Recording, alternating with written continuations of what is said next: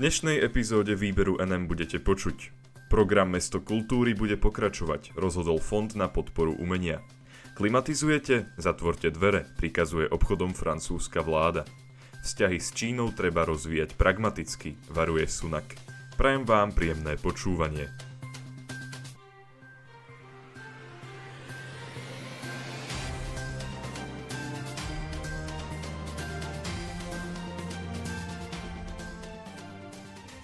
Program Mesto kultúry bude pokračovať, rozhodol Fond na podporu umenia.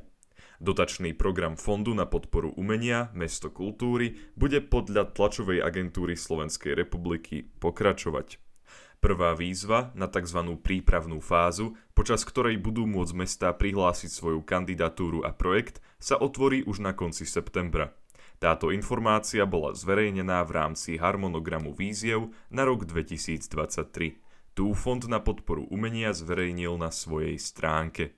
Podľa zverejneného harmonogramu má fond v decembri vyhodnotiť prípravnú fázu a následne vybrať maximálne tri mestá, ktoré budú môcť doplniť svoj projekt a súčasne sa uchádzať o udelenie titulu Mesto kultúry 2024 a o dotácie, ktoré ku titulu patria. Oznámenie o výsledkoch fond predpokladá niekedy v druhej polovici apríla 2023. Fond na podporu umenia predtým zvažoval, že dotačný program dočasne pozastaví. Dôvodom bola obava z toho, že sa tento projekt dostane do kolízie s prípravou a aktivitami, ktoré súviseli s udelením titulu Európske hlavné mesto kultúry 2026 pre mesto Trenčín. V roku 2022 je slovenským mestom kultúry Revúca. V roku 2023 ale tento titul nebude niesť žiadne sídlo. O titul sa síce uchádzali mestá Šaľa a Spišské Vlachy, ale ich projekty, fond a odborná hodnotiaca skupina zhodnotili ako nedostatočne kvalitatívne pripravené. Cieľom projektu s názvom Mesto kultúry je podľa tlačovej agentúry Slovenskej republiky najmä podpora dlhodobého rozvoja miestnej kultúry a umenia, ale aj užšej spolupráce mesta s inštitúciami zriadovanými štátom, samozprávou a neziskovým sektorom. Tento titul v minulosti okrem Revúcej získali aj Banská Štiavnica, Nové zámky a Stará Ľubovňa. Klimatizujete? Zatvorte dvere, prikazuje obchodom francúzska vláda. Francúzska ministerka pre energetickú transformáciu Agnes Panierová Runacherová pre rozhlasovú stanicu RMC uviedla, že obchody, ktoré používajú klimatizáciu, budú musieť zatvárať svoje dvere. Toto pravidlo, ktorého porušenie sa bude trestať pokutou, má pomôcť v boji proti zbytočnému plitvaniu energiou. Ministerka uviedla, nechať dvere otvorené, keď je spustená klimatizácia, to vedie k vyššej spotrebe elektriny o 20%, čo je absurdné. Klimatizácia v obchodoch ale nie je jedinou témou, ktorej sa francúzska vláda rozhodla v nových nariadeniach venovať. Ďalším neinvazívnym zeleným opatrením je napríklad zákaz svetelnej reklamy medzi 1. a 6. hodinou ráno. Okrem toho, že toto opatrenie bude šetriť energiou, môže pomôcť aj v boji proti svetelnému smogu. Vo Francúzsku sú v súčasnosti neonové nápisy zakázané v oblastiach, ktorých populácia je pod hranicou 800 tisíc ľudí, pripomína britská stanica BBC. Ministerka pre energetickú transformáciu povedala, v najbližších dňoch vydám dve nariadenia. Prvé rozšíri zákaz svetelných reklám bez ohľadu na veľkosť mesta od 1. do 6. hodiny. Výnimku budú mať len letiska a stanice. Neskôr doplnila – Druhé nariadenie bude obchodom zakazovať mať otvorené dvere, keď bude spustená klimatizácia a kúrenie. Niektoré mestá vo Francúzsku už na komunálnej úrovni schválili predpisy, ktoré im umožnia obchody s otvorenými dverami trestať za porušenie nových nariadení. Francúzska vláda opatrenie plánuje rozšíriť na celú krajinu, pričom jeho porušenie by sa mohlo trestať pokutou vo výške až 750 eur. Predtým, ako bude opatrenie zavedené, dostanú zamestnanci obchodov školenie. Francúzsko v posledných dňoch zažíva, podobne ako ostatné krajiny Európy, vlnu horúčav. To zvyšuje dopyt domácností aj obchodníkov po zavedení a používaní klimatizácie, dodáva BBC.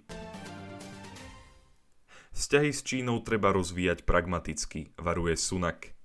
Kandidát na post predsedu britskej konzervatívnej strany Rishi Sunak v prípade svojho zvolenia za nového britského premiéra zaujme voči Číne pragmatický a tvrdý postoj. Podľa tlačovej agentúry Slovenskej republiky, ktorá správu prebrala od agentúry AFP, to povedal v nedeľu. Komunistickú Čínu označil za hrozbu číslo 1 pre bezpečnosť Británie a západného sveta. Bývalý britský minister financií Sunak uviedol – Politici v Británii a na západe rozprestierajú červený koberec a privierajú oči nad nehanebným konaním a ambíciami Číny. Zmením to v prvý deň, keď budem premiérom. Pozor si podľa neho treba dávať na to, keď Čína kradne britské technológie, ideologicky preniká na britské univerzity, podporuje ruského prezidenta Vladimíra Putina v zahraničí nákupom ruskej ropy a snaží sa zastrašovať svojich susedov vrátane Tajvanu. Čína sa podľa neho zapája aj do manipulácie svetového hospodárstva. Sunak za riešenie považuje zatvorenie všetkých 30 konfuciových inštitútov v Británii, čím chce zabrániť šíreniu čínskeho vplyvu prostredníctvom kultúrnych a jazykových programov. Jeho cieľom je aj zabrániť rozširovaniu vplyvu komunistickej strany Číny na britských univerzitách, a to nariadením, že inštitúcie vyššieho vzdelávania budú musieť zverejňovať správy o zahraničnom financovaní, ktoré presiahne hranicu 50 tisíc libier.